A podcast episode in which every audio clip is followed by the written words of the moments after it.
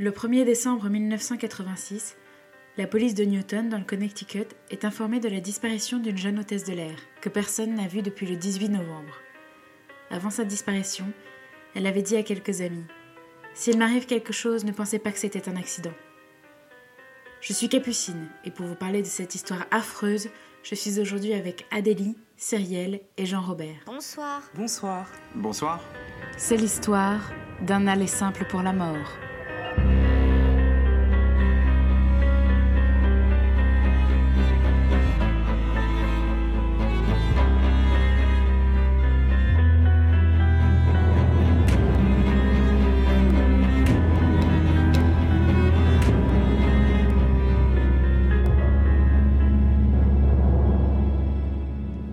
Ville de Newton, dans le Connecticut, est située à environ 1h30 de route de New York. C'est une petite ville très calme qui compte, en 1980, un peu plus de 19 000 habitants. Lors du recensement de 2000, il y avait 167 habitants par kilomètre carré et la ville comptait en tout 8 601 maisons. La population était à 95% blanche et avait 38 ans comme âge médian. Le revenu médian par famille s'élevait à 99 000 dollars. La plupart des femmes étaient femmes au foyer et employaient des nourrices et des aides à domicile. C'est dans cette ville extrêmement paisible et assez bourgeoise que se déroule le drame dont nous allons parler aujourd'hui. Helle Lork Nielsen naît le 7 juillet 1947 dans un petit village au nord du Danemark. Elle est fille unique.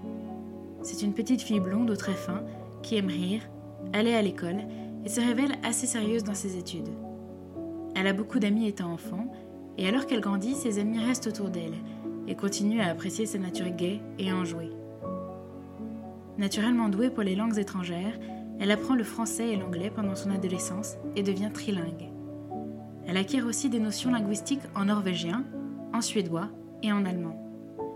Grâce à ce don inné pour les langues étrangères, Helle parvient à intégrer une université en Angleterre, puis travaille quelque temps comme jeune fille au père en France.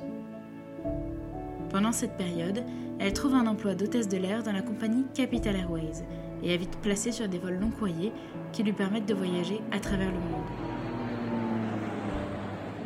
Elle postule ensuite à un poste pour la compagnie aérienne Pan Am et est sélectionnée parmi plus de 200 candidates pour faire partie des 8 femmes envoyées pour suivre une formation à Miami. Elle obtient les meilleurs scores et finit première. Elle est engagée par la Pan Am et poursuit ses vols à travers le monde. Quand elle ne rentre pas à Copenhague, où elle habite désormais, elle loge dans des petits motels près des aéroports. Il n'est pas rare que les hôtesses, les stewards et les pilotes se retrouvent dans des motels et que des idylles, furtives ou durables, y voient le jour. Si Halle Nielsen, 22 ans à ce moment-là, n'est pas vraiment intéressée par les aventures d'un soir ni par les ragots que de telles histoires peuvent susciter, elle n'est pas fermée à l'amour. Et c'est ainsi que le 24 mai 1969, elle tombe amoureuse de Richard Crafts, un pilote alors âgé de 31 ans, à une convention de compagnie aérienne à Miami. Richard Crafts est un homme de taille moyenne, de poids moyen, pas particulièrement flambeur ni drôle. Il n'est pas spécialement intelligent et n'a rien qui sorte vraiment de l'ordinaire, si ce n'est qu'il a l'air de ne pas trop s'impliquer dans les choses, et cette nonchalance plaît aux femmes. Ainsi, alors qu'il n'est pas vraiment séducteur, il est rare de ne pas le voir accompagné d'une femme à son bras, souvent une hôtesse de l'air.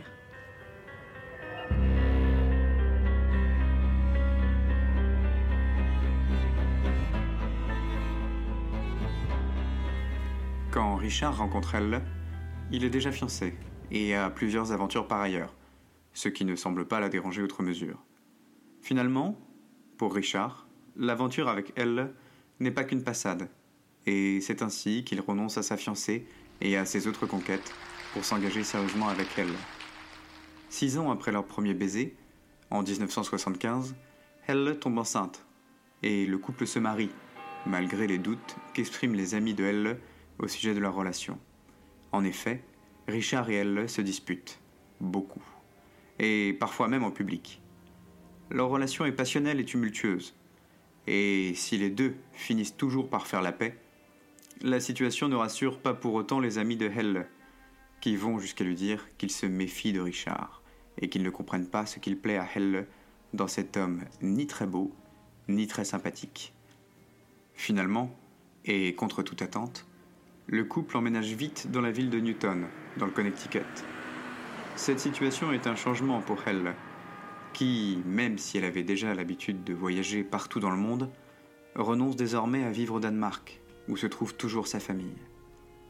Richard a alors 37 ans et est un vétéran de la guerre d'Indochine.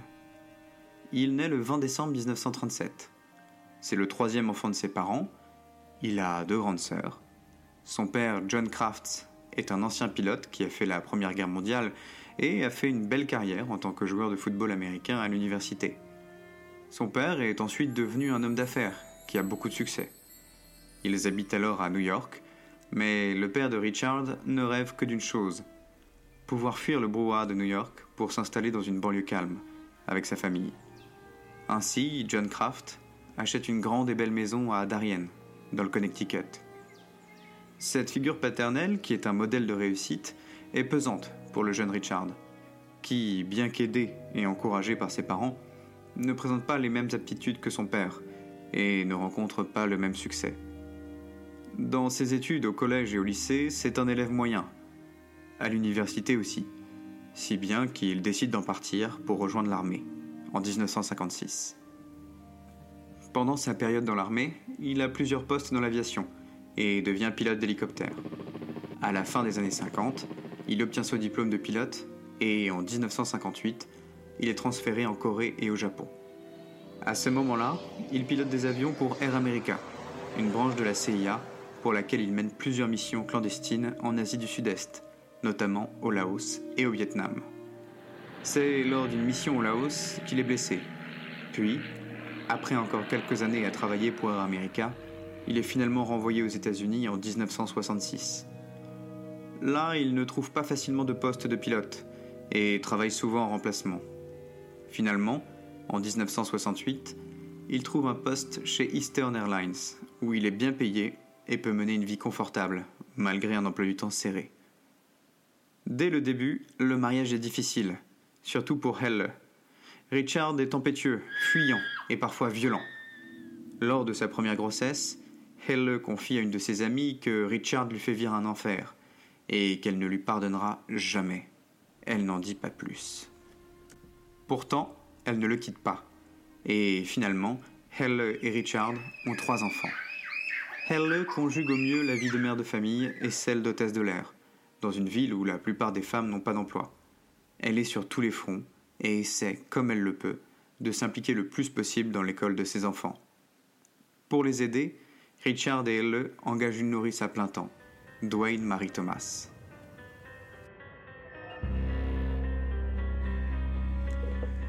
Richard s'implique quant à lui beaucoup dans la vie de la communauté, devenant en 1982 agent de police bénévole de la ville de Newton et policier à temps partiel, bénévolement, là encore, dans la ville voisine, Salisbury.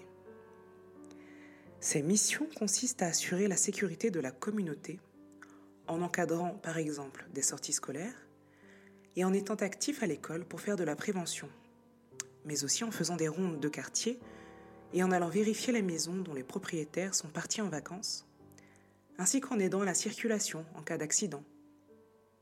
Ainsi, Richard devient un membre très apprécié et respecté de la communauté de Newton. De son côté, Helle vit très mal sa relation avec Richard et est de plus en plus malheureuse. Plusieurs fois, ses amis remarquent, malgré son maquillage, qu'elle a des traces de bleu sur le visage. Helle raconte à certains amis que parfois Richard sans aucune explication, fait sa valise et s'en va, sans donner aucune nouvelle.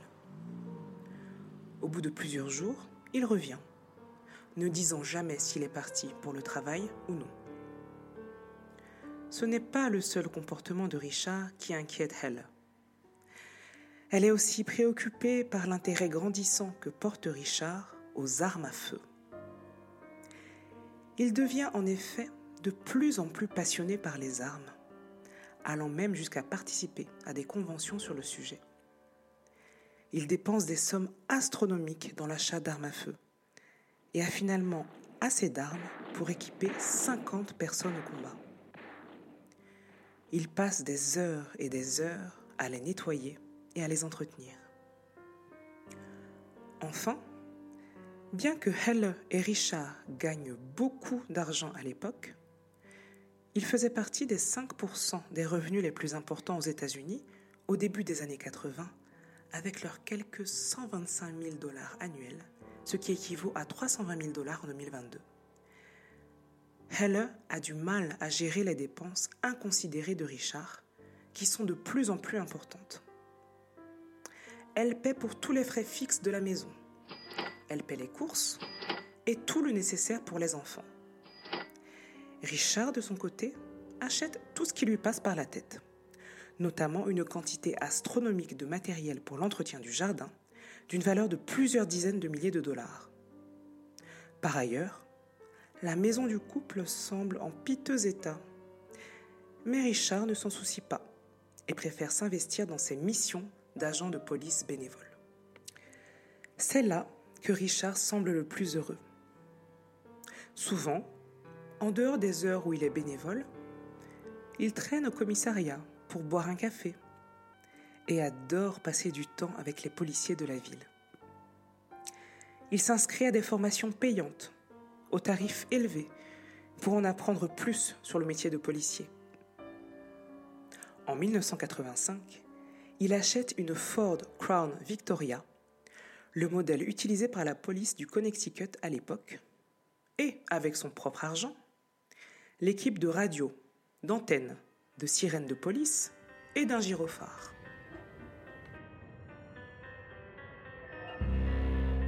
Et tandis que Richard est de plus en plus heureux, trouvant le bonheur dans son activité d'agent de police bénévole, elle de son côté, est vraiment malheureuse dans son mariage qui bat de l'aile. Elle est au courant d'infidélité de Richard par le passé. Elle n'en a jamais été surprise d'ailleurs. Elle l'a toujours connu coureur de jupons. Pourquoi s'arrêterait-il? Non. Ce qui gêne Haley, c'est que Richard n'est vraiment pas fidèle du tout. Et pas là, à la maison. Et pas gentil non plus fiable, et il dépense tout son argent pour lui quand elle ne pense qu'aux besoins de la famille. Trop c'est trop. Elle décide de demander le divorce, mais n'en parle pas encore à Richard. En septembre 1985, elle rencontre un avocat en droit de la famille pour qu'il l'accompagne dans son divorce et elle engage un détective privé, ancien policier du nom de Keith Mayo, pour enquêter sur Richard afin d'en constituer un dossier contre lui dans le cadre du divorce. Kate Mayo prend donc Richard en filature et le surprend en train d'embrasser une autre hôtesse de l'air devant sa maison dans le New Jersey. Ces preuves confortent Ellie dans son envie de divorcer, mais elle n'est pas encore prête à en parler à Richard. Le 18 novembre 1986, Ellie est sur un vol Francfort-New York et une de ses collègues dont elle est particulièrement proche la ramène chez elle en voiture, à Newton dans les Connecticut. Lors de ce trajet en voiture, Haley parle de Thanksgiving qui aura lieu dans neuf jours. Elle dit qu'elle a hâte de le fêter avec sa famille. Une fois arrivée devant la porte, Haley dit à sa collègue, en voyant les lumières allumées, Richard est à la maison et s'empresse de rentrer. Ce soir-là, toute la famille dîne à la maison. Puis, dans la soirée, il commence à neiger, très fort. C'est une forte tempête de neige qui frappe cette nuit-là le centre du Connecticut les conditions de circulation deviennent très difficiles, voire impossibles. La couche de neige est très épaisse et la tempête a coupé certaines lignes électriques et renversé des arbres. La ville de Newton envoie plusieurs employés déneiger les routes de la ville dès le lendemain. Joseph Hine, âgé de 37 ans, fait partie de ces employés. Il fait le tour de la ville à bord de son camion dès 23h30 le 20 novembre il fait plusieurs tours en camion pendant plusieurs heures. Aux alentours de 3h30 du matin, à l'intersection du Softlight Hill Road, il voit un camion garé sur le côté de la route, ou plutôt une fourgonnette blanc cassé et orange. Les lumières de la fourgonnette sont éteintes, mais en passant à côté, il remarque que la fourgonnette a une broyeuse attachée à l'arrière qui semble vieille et qui paraît avoir déjà beaucoup servi. Tout le camion est fermé. C'est alors qu'il remarque un homme debout près de la portière qui marche vers l'arrière du camion. L'homme, en voyant Joseph, lui fait signe d'avancer. Vers 5h30 du matin, deux heures plus tard, Joseph est toujours au volant de son camion pour déneiger les routes. Il croise de nouveau le camion. Cette fois-ci, la partie arrière est ouverte. Joseph ne voit personne autour du camion ou de la déchiqueteuse, mais il voit du bois dans la déchiqueteuse ainsi que sur le côté de la route. Joseph ne reste pas, mais trouve le camion suspect. La neige tombe toujours, violemment. Qui irait broyer du bois en plein milieu d'une tempête?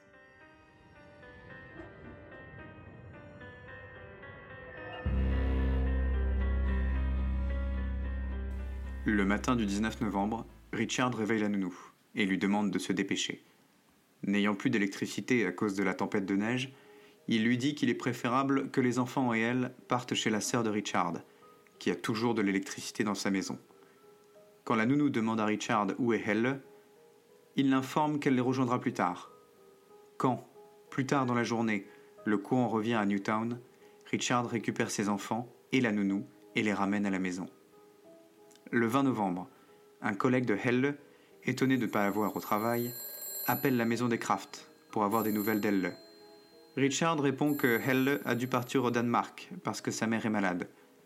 Il annonce aussi la nouvelle à ses enfants et à la nounou. La collègue remarque la voiture d'elle garée à l'aéroport. Finalement, les amis de Helle commencent à être inquiets. La voiture de Helle ne bouge pas, et personne n'a de ses nouvelles. De plus, Richard n'est pas toujours cohérent dans ses explications sur la disparition de Helle. À la plupart des gens, il dit qu'elle est partie au Danemark voir sa mère malade. À d'autres, il dit qu'elle est partie aux Canaries avec une amie. À d'autres, encore, il dit qu'il ne sait pas où elle est. Kismayo, le détective privé engagé par elle, est très suspicieux dès qu'il apprend la disparition de cette dernière. Connaissant les histoires du couple, il soupçonne immédiatement Richard d'être responsable de la disparition de sa cliente. Il décide d'en parler autour de lui pour s'assurer qu'il ne se fait pas de fausses idées et qu'il a raison de penser que l'affaire est pour le moins suspecte. Tout se confirme. Kismayo décide donc de parler à la police, en accord avec les amis de Helle, pour signaler la disparition de cette dernière. Au départ, la police ne prend pas l'affaire au sérieux, notamment parce que Kiss dit immédiatement soupçonner Richard. Ce n'est pas surprenant, en raison de son immense implication dans la police. Richard est apprécié des policiers et aucun d'entre eux ne veut imaginer qu'un de leurs collègues et amis puisse avoir quelque chose à faire dans la disparition d'une femme. De fait, et devant l'insistance de Kismayo, le procureur accepte finalement de confier l'enquête à la police d'État du Connecticut, qui ne connaît pas Richard Kraft à titre personnel. Immédiatement, la police interroge la nounou, Dawn Marie Thomas. Elle informe la police que le matin du 19 novembre, Richard est venu la réveiller à 6 heures du matin. La nounou dit qu'elle a trouvé l'attitude de Richard étrange, car la visibilité était très basse ce jour-là en raison de la tempête de neige, et qu'elle aurait trouvé ça plus normal qu'ils restent tous dans la maison quelque temps.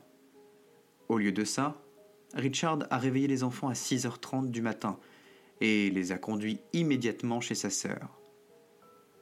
Selon Richard, elle était partie avant eux chez sa sœur, et les enfants ainsi que Dawn Marie Thomas, la nounou, auraient dû la retrouver sur place.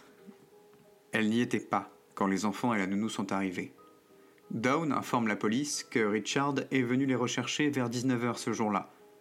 Elle n'est pas passée et n'a pas appelé de la journée. Dawn Marie Thomas indique ensuite que, plus tard dans la soirée, elle a demandé à Richard où était elle, ce à quoi il a répondu qu'il ne savait pas.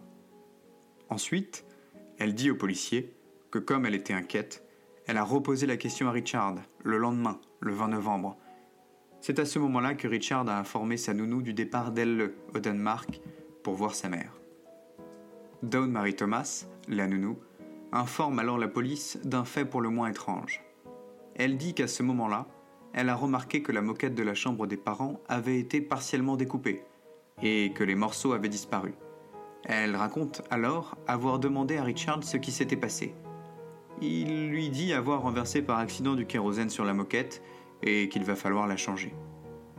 Dès lors, tout le monde, y compris la police de Newton, se pose des questions sur Richard. Il est alors décidé que Richard passera au détecteur de mensonges. Il accepte et passe le test le 4 décembre avec succès. L'enquêteur chargé de l'enquête écrit alors dans son dossier En raison de l'examen du polygraphe et de mes nombreuses conversations avec M. Kraft, je détermine qu'il ne sait pas où se trouve sa femme. Pourtant, certains autres policiers sur l'affaire ne partagent pas cet avis et se fichent bien du résultat du détecteur de mensonges qui n'est, rappelons-le, pas une science exacte. Certains policiers trouvaient déjà l'attitude de Richard surprenante, avant même qu'il ne soit suspecté dans la disparition de son épouse. Pourquoi un homme qui gagne une fortune en tant que pilote accepterait des petits boulots d'agent de sécurité qui ne paient que quelques dollars de l'heure? Qui est cet excentrique qui veut tellement faire partie de la police qu'il achète une voiture du même modèle que les policiers et la modifie à ses frais pour l'équiper comme la voiture de la police? De plus, les amis de Hell sont inquiets et soupçonnent Richard d'être impliqué. Ce qui pose problème aux policiers, c'est qu'il y a beaucoup de doutes, mais aucune preuve tangible. Le corps de Helle n'est pas trouvé. Elle a simplement disparu.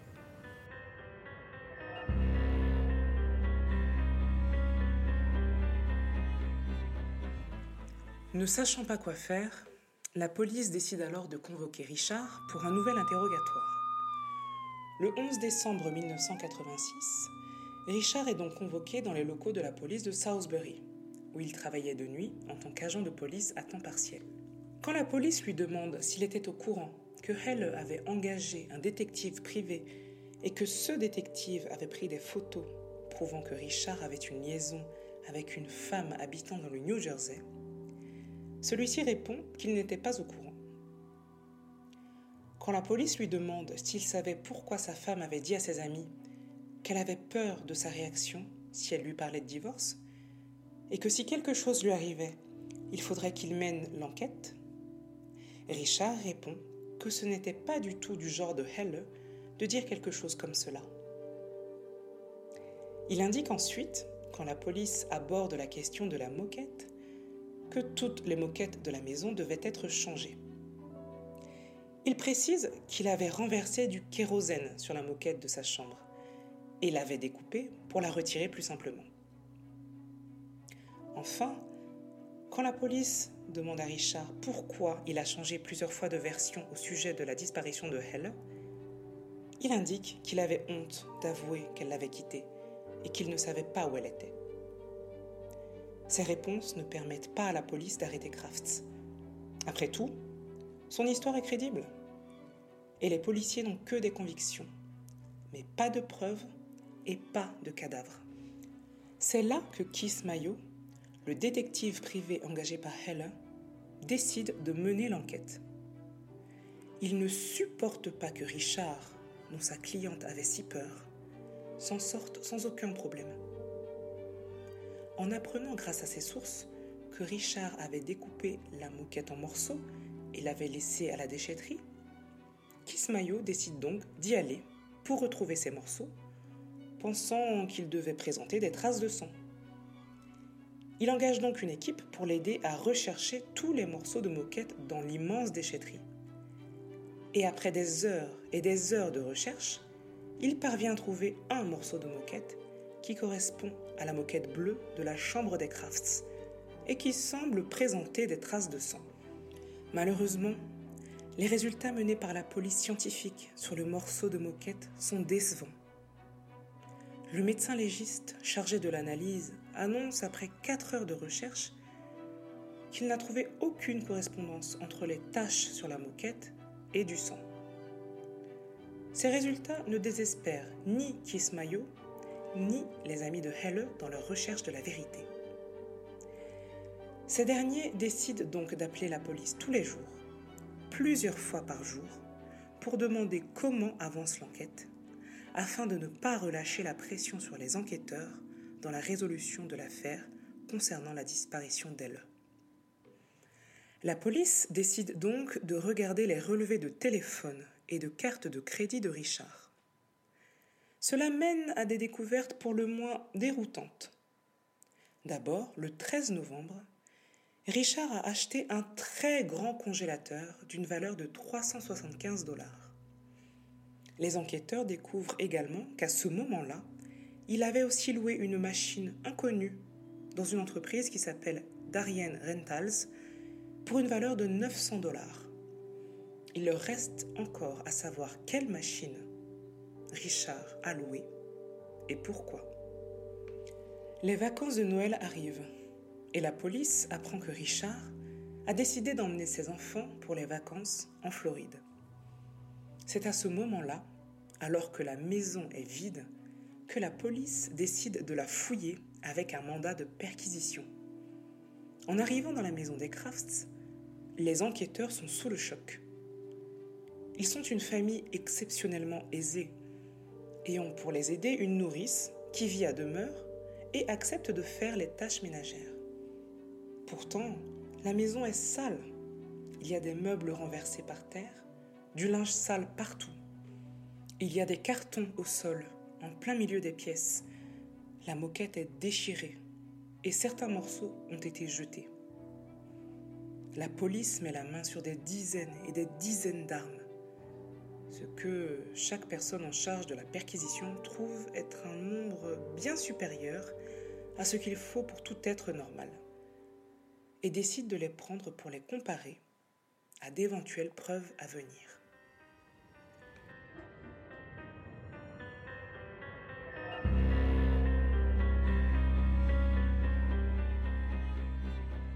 La police trouve aussi un grand congélateur. Mais fait troublant, il ne s'agit pas du tout du congélateur acheté en date du 13 novembre, mais d'un vieux congélateur. Apparemment, le nouveau congélateur a été jeté par Richard. Le médecin légiste décide de procéder au test du luminol qui est censé révéler la présence de sang même lavé. Le test est positif. Il y a du sang à plusieurs endroits de la maison, y compris sur des serviettes de bain de la maison. Le sang est du groupe O+, ce qui correspond au sang de Haley. L'enquête se poursuit, mais une chose a changé depuis la perquisition au domicile des Kraft. La police, y compris les amis de Richard, pense qu'il est coupable et les prochaines découvertes ne vont pas à nouveau les faire changer d'avis. Après vérification auprès de Darren Rentals, la police apprend à quoi correspondent les 900 dollars. Il s'agit de la location d'une déchiqueteuse ou broyeuse. Selon Richard, il l'a utilisée pour broyer une grande quantité de bois. Cette explication paraît surprenante pour les enquêteurs qui trouvent la temporalité suspecte. Qui irait broyer du bois le lendemain de la disparition de sa femme? Un mari inquiet aurait eu autre chose à faire. C'est là que les enquêteurs commencent à envisager le pire. Et si la broyeuse n'avait pas broyé que du bois? C'est là que Joseph Hine, l'employé de la mairie venu déblayer la neige, fait son apparition et raconte avoir vu un homme suspect avec une fourgonnette, une broyeuse au bord de la route en pleine nuit. La zone où Joseph Hine avait vu Richard se trouve près d'une rivière. La police décide donc de fouiller les rives et découvre en effet une grande quantité de bois. Mais pas uniquement. Il y a aussi des traces de sacs plastiques déchiquetés ainsi que des morceaux de papier. Très vite, la police parvient à assembler quelques morceaux de papier. Il s'agit de courriers adressés à Miss Haley L. Crafts 5 Newfield Lane, Newton, Connecticut. La recherche de la zone s'intensifie. Au bout de quelques heures, la police a trouvé et collecté pour la police scientifique des fragments d'os, de la chair et des mèches de cheveux blonds. Les preuves étant extrêmement parlantes, la police va continuer à fouiller la zone de fond en comble. Il fait très froid à cette période de l'année et les plongeurs ne parviennent pas à rester longtemps sous l'eau pour fouiller. Alors, on décide d'abaisser le niveau de la rivière pour pouvoir en atteindre plus facilement le fond. Au bout de deux semaines dans l'eau glacée de la rivière, la police retrouve dans l'eau un morceau d'orteil, un morceau de doigt et un morceau de dent. Quand les fous sont arrêtés, la police a trouvé 2660 mèches de cheveux blonds, 69 fragments d'os humains, 5 gouttelettes de sang, deux dents, un morceau de crâne, de la chair, un morceau de doigt, un ongle et un morceau d'orteil tous correspondent à Ellie Crafts. La police a aussi retrouvé une chaîne de tronçonneuses relativement neuve au fond de la rivière. Dessus, la police retrouve des traces de fibres bleues comme celles de la moquette, des cheveux blonds et des tissus humains. Le laboratoire médico-légal parvient à retrouver un numéro de série sur la chaîne de la tronçonneuse. Celle-ci correspond à un reçu appartenant à Richard Crafts pendant qu'il aurait acheté la tronçonneuse en question en 1981. Le reçu n'a pas été trouvé chez les Crafts mais confié à la police par Kay Mayo qui avait reçu par Haley elle-même une boîte contenant plusieurs papiers de Richard. La boîte contenait alors le reçu de l'outil qui servirait plus tard à couper son corps en morceaux. La police perquisitionne ensuite la déchiqueteuse pour analyse.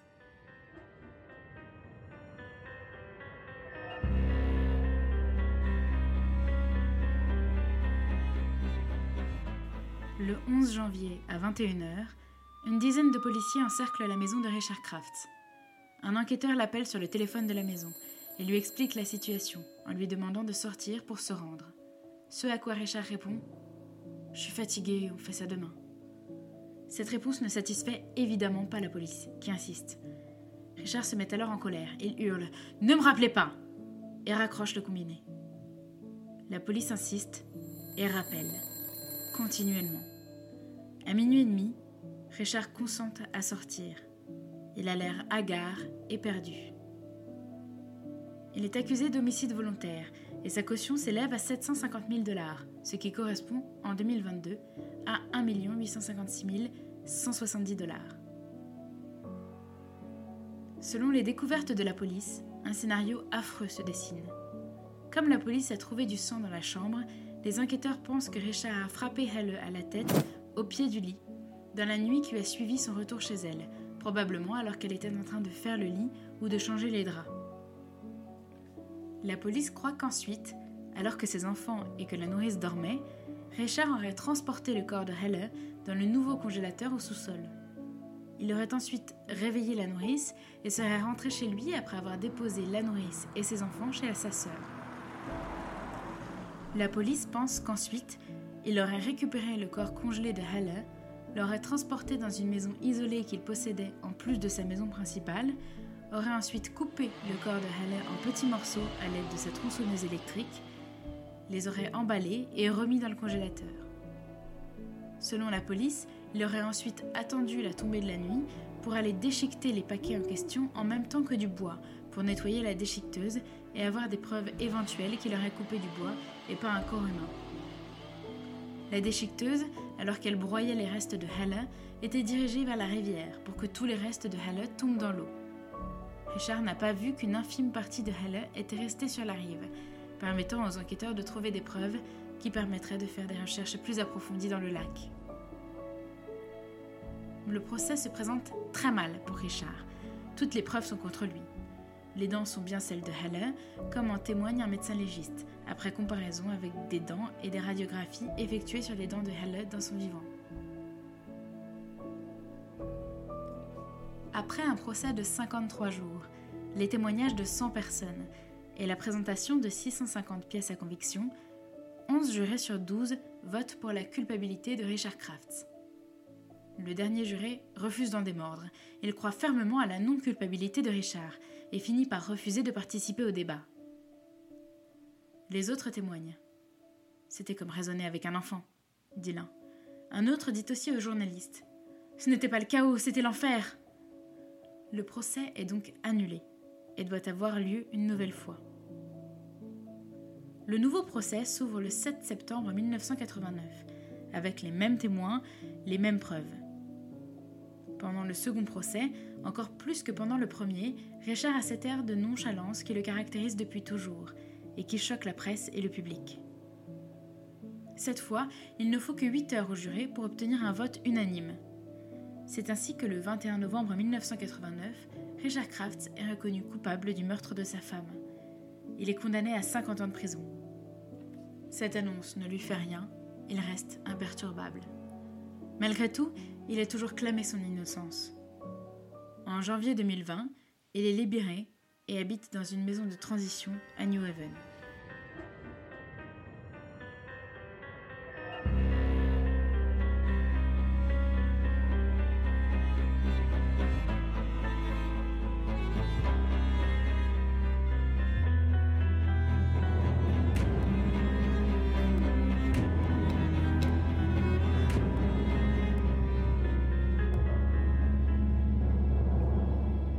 Aujourd'hui, j'ai décidé de vous parler de L'inconnu du Nord Express. Enfin, pas vraiment. J'avais voulu vous parler de La Faille, un film avec Anthony Hopkins qui semblait bien correspondre à la thématique du jour, mais impossible de louer et comme, contrairement à d'autres, je mets un point d'honneur à regarder les films avant de vous en parler. En toute hâte, j'ai finalement choisi ce classique d'Hitchcock, sorti en 1951.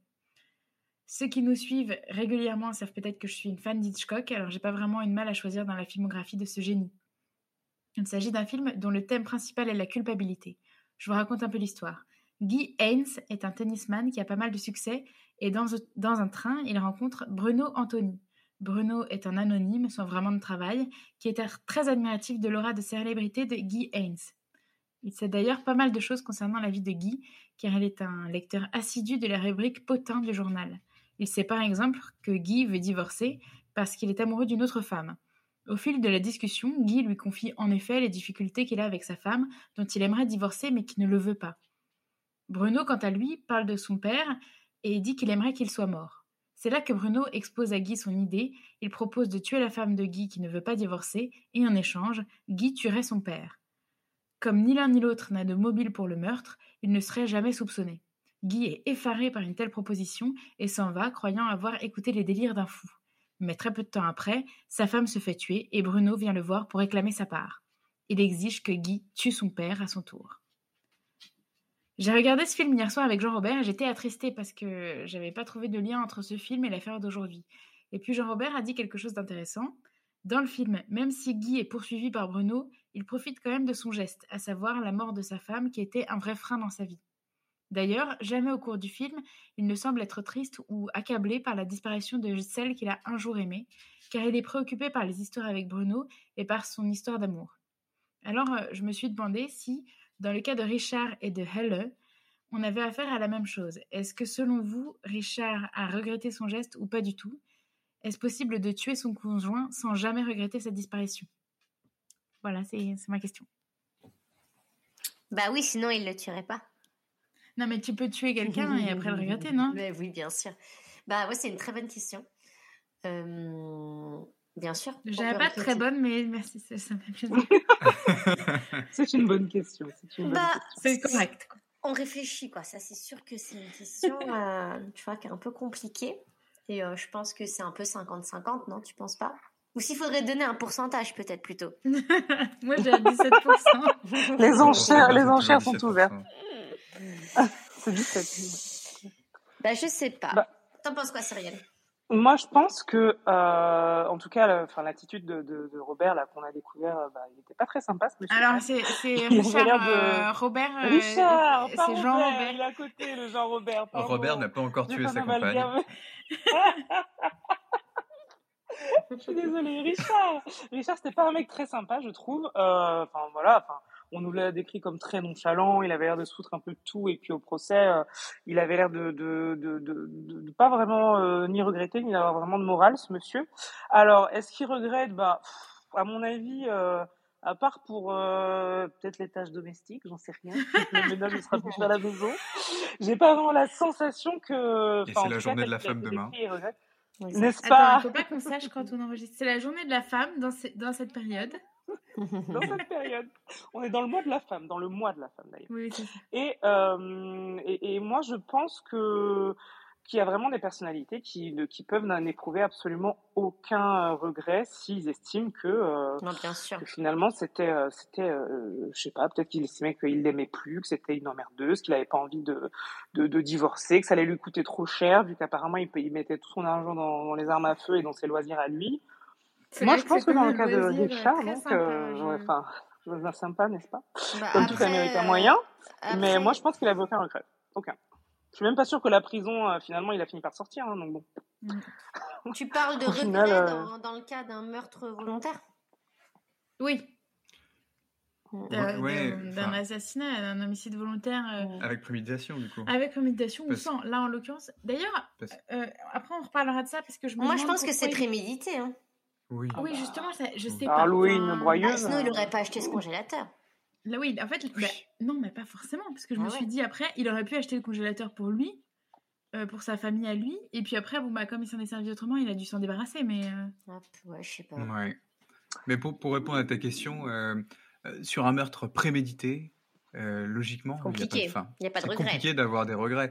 Sur un, un coup de chaud, euh, un alcoolique, euh, un accident Ouais. suite à une dispute, euh, un coin de table qui ne devait pas se trouver là suite à une chute. euh, Je sais pas. oui, là, il peut y avoir des regrets très forts, je pense. Ouais, je sais pas. Moi, je suis du genre à, à préméditer un truc, à le faire et après à regretter. Comme ça. Toi, oui, mais dans les, dans les meurtres.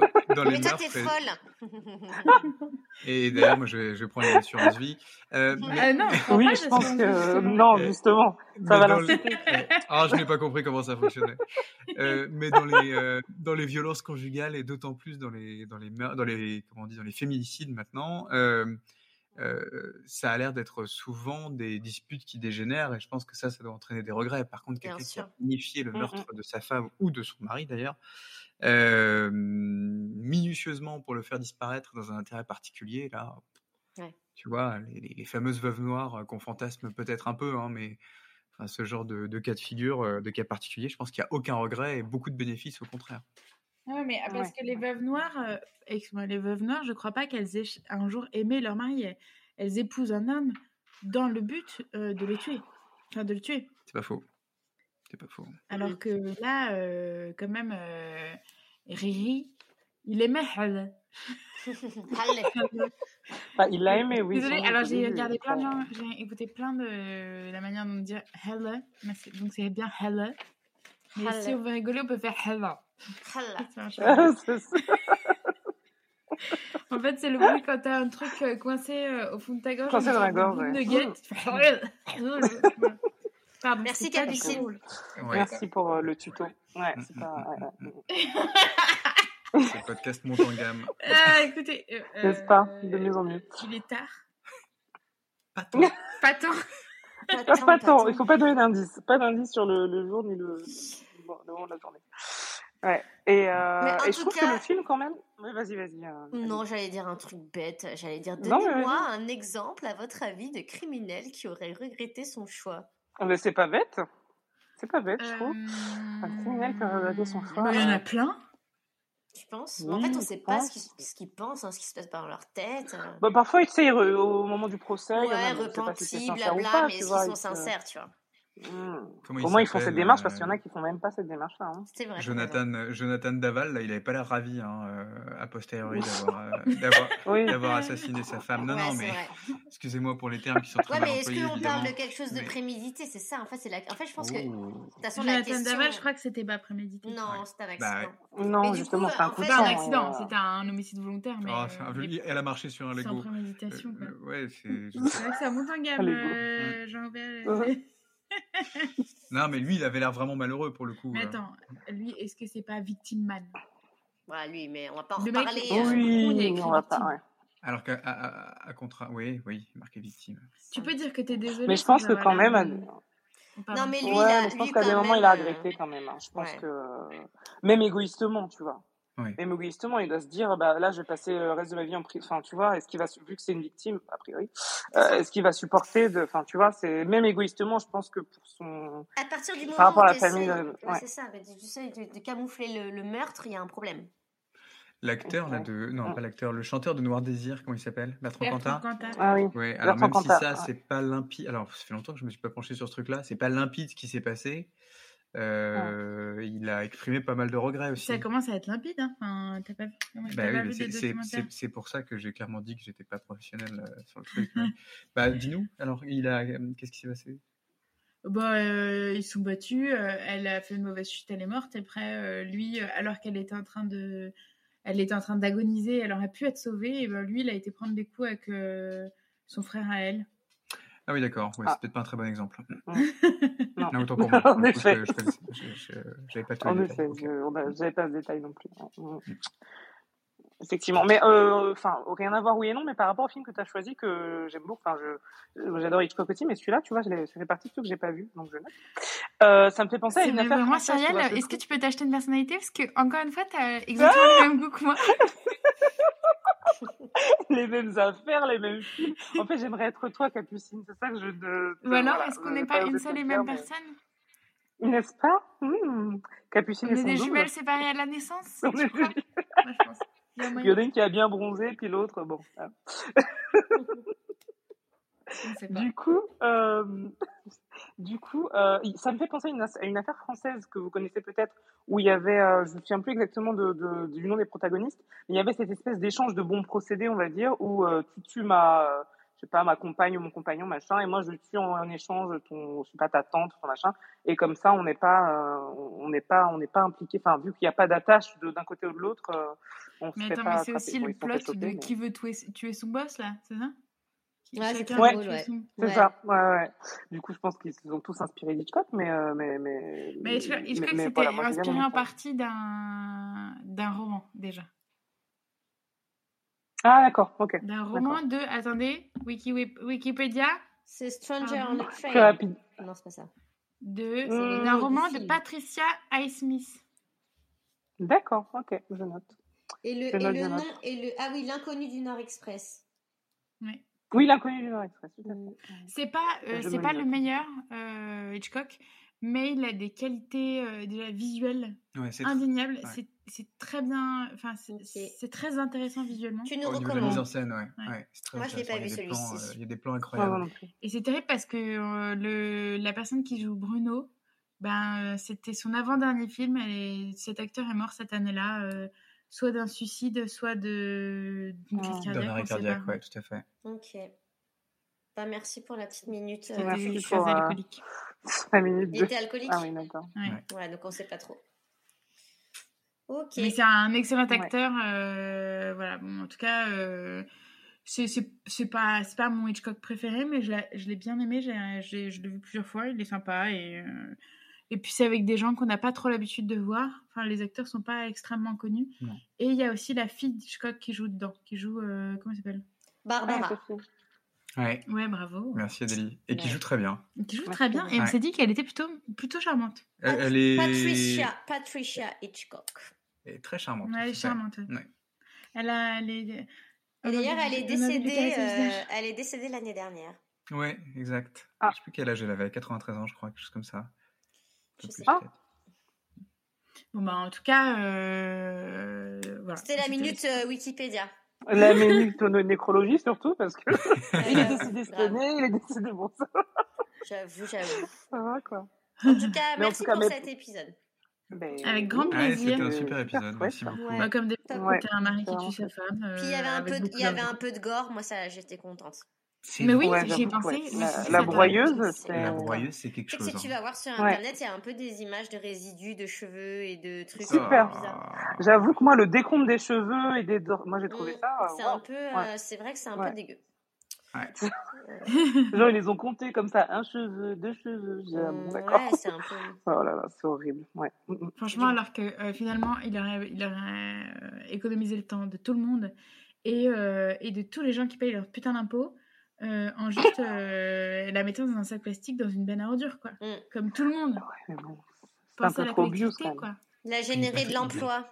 Il est pas très intelligent, euh, ce Richard. Il a tout acheté, tout loué. Enfin, il est, Ouais, il il est, est bête. c'est vraiment pas un vrai très bon tueur. hein. Ouais. Après, Ouais, c'est c'est Bah après, à la fois, il a un truc machiavélique hyper, hyper poussé Mais et à la fois, il est nul. Il est nul. Bon, après, c'était pas les mêmes années, hein. euh, genre, à cette époque-là, les experts, ça n'existait pas. euh, Non, oui, mais tu pouvais quand même te dire que si tu louais un truc avec ta, Ah, avec c'était ta chaud, c'était chaud. crédit, Ouais, ouais, ouais. Sachant que t'es suspect numéro un en tant que mari, quoi. C'est toujours De euh, toute le. façon, ouais. Mm, mm. Ouais. Moi, de toute façon, j'ai déjà dit, il faut faire un, un accident. Ou alors, en effet, c'est vrai que. Tu sais que là, c'est en fait, c'est aussi cette affaire, elle a marqué euh, l'état de. C'est où déjà? C'est le Connecticut. Ça a marqué l'histoire du Connecticut parce que c'est le premier crime dans l'histoire du Connecticut où euh, quelqu'un a été jugé sans cadavre. Et Ah juste oui. des, hum, des Ah, résidus. ouais. Enfin, en tout cas, on est sûr que c'était aussi des résidus euh, à hell. Hell, À hell. hell. Pas mal. Déjà, donc on sait mal. que, voilà, on sait que malheureusement, euh, elle n'a pas juste disparu. Voilà. Oui, oui, mais en tout On cas, de c'est vrai que l'idée de, Ouais. de faire disparaître quelqu'un sans cadavre, c'est une bonne idée. Mais après, il est gogol aussi, le gars. Parce que, sincèrement, c'est là que je me dis que c'était peut-être pas prémédité. Parce que, honnêtement, tu, tu prémédites ton truc. Déjà, tu choisis. Quand les gens vont te dire, bah, elle est où Tu vas donner qu'une seule explication. Mm, Bah oui. Tu vas dire, je ne sais pas. Oui, bah oui. Mais il a il a quand même fouillé. été dire. Mm. Non, mais il a été dit. Il Elle a est chez dit, sa mère, aller chez sa mère. elle est en vacances. Aller en vacances avec sa meilleure amie. Et il a donné le nom de la meilleure amie, genre le truc ultra vérifiable. Ouais, ouais c'est nul. Gogolman. Oui, puis le lendemain, comme par hasard, il dépose ses enfants et tout. Enfin, il n'y a, oui, y a rien de Non, mais il peut prémédité pas tout avoir, hein, ce mec. hein, euh, En fait, peut-être que. Parce que peut-être qu'il a appris. On ne sait pas. En fait, on n'a jamais su ce qui s'était passé, mais peut-être qu'il a appris qu'elle voulait le quitter. Et pendant qu'elle faisait le lit, il l'a attaqué par derrière parce qu'il parce qu'il était en train de se disputer. Elle a dit genre Écoute, Richard, euh, on en parlera demain. Là, il est temps de se coucher. Parce que c'était hyper tôt en plus. Donc, si ça se trouve, ils s'étaient disputés toute la soirée. Et là, elle a dit Oui, c'est ça, tu vas voir. Et il a pris un, un objet contondant, il l'a jeté, il l'a frappé. Et là, il a fait Mon Dieu, mon Dieu. C'est là qu'il a coupé la moquette aussi. Mm. Qui va couper sa moquette C'est Mm. débile. Ouais. Ouais, j'avoue que les carrés de moquette. euh, mm, mm.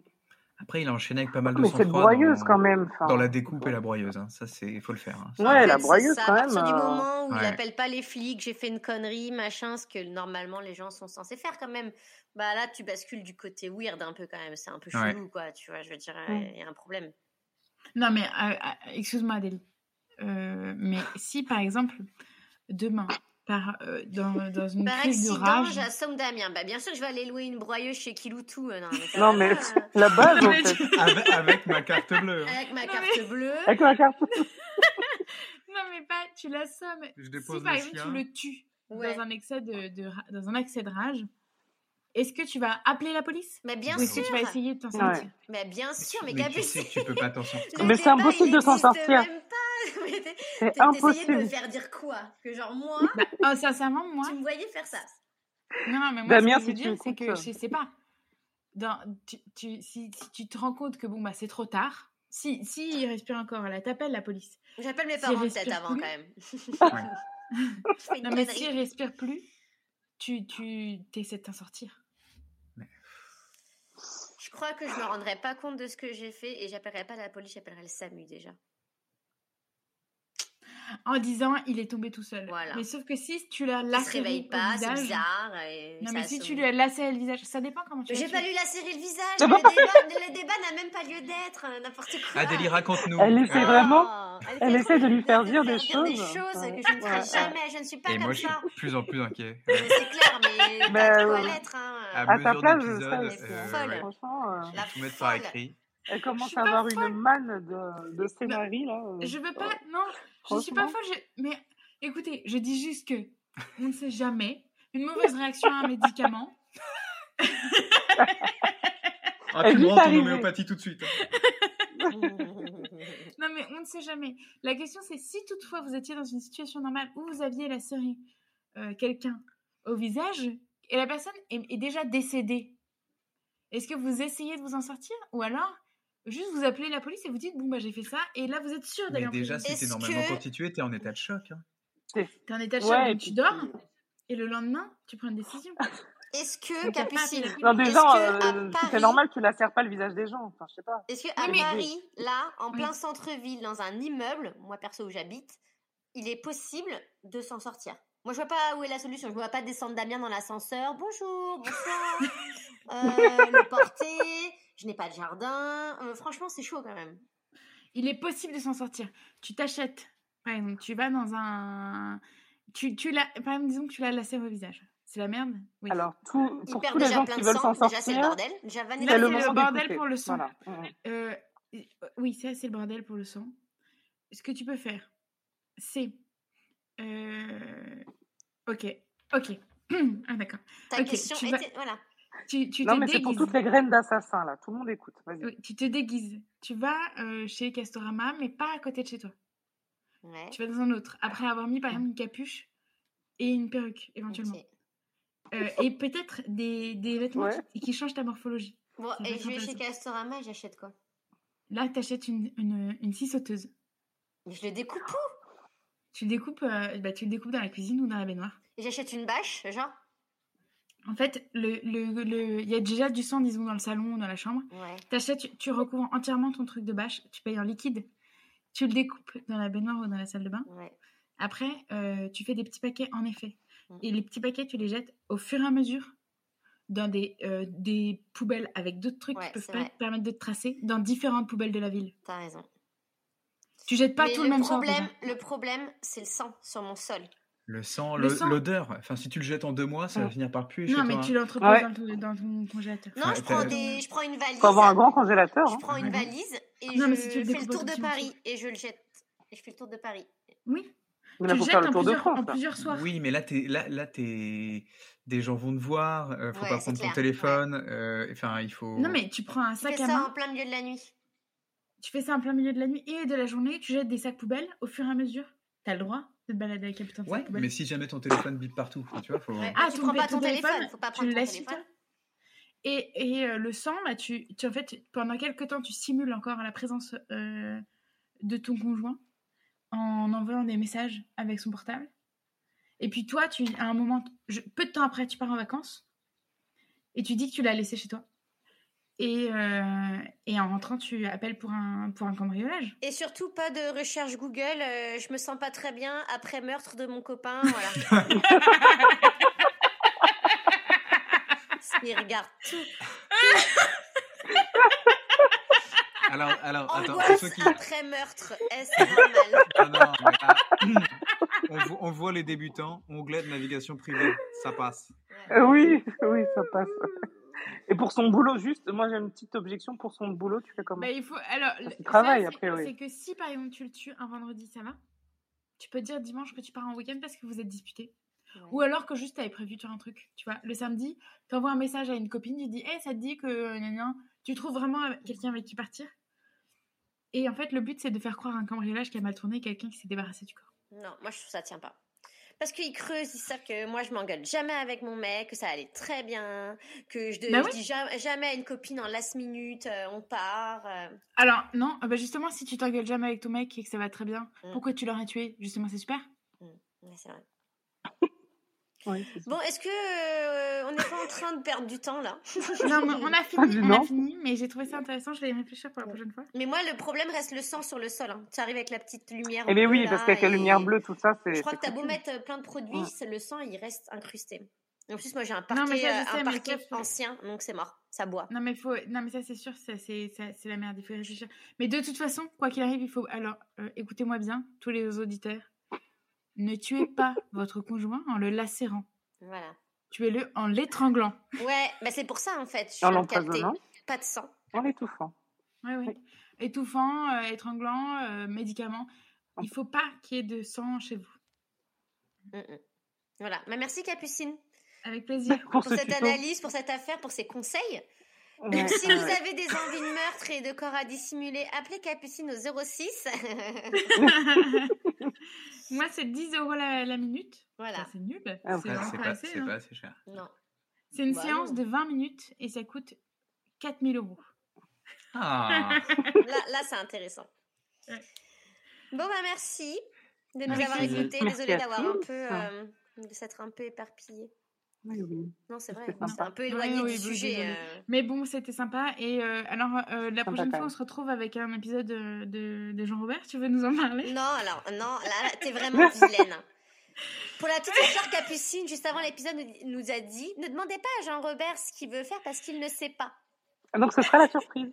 mais c'est bien parce que après ce coup bas, j'ai plein d'idées pour tout ce qui est meurtre de conjoint. Donc euh, c'est parfait. Mais oui, en Ne effet, te ce laisse sera pas mon, faire, Jean-Robert. Défends-toi un peu. ce sera mon épisode et euh, l'affaire reste à définir, mais je suis sûr que ce sera super. Mais oui, on n'en doute pas. Mais oui, ce sera super génial. Et merci à tous pour votre écoute et surtout merci Capucine pour cet épisode. Merci, Jeanne Ro- euh, Mais Jean-Robert. oui, merci Cathy. Jean-Roro.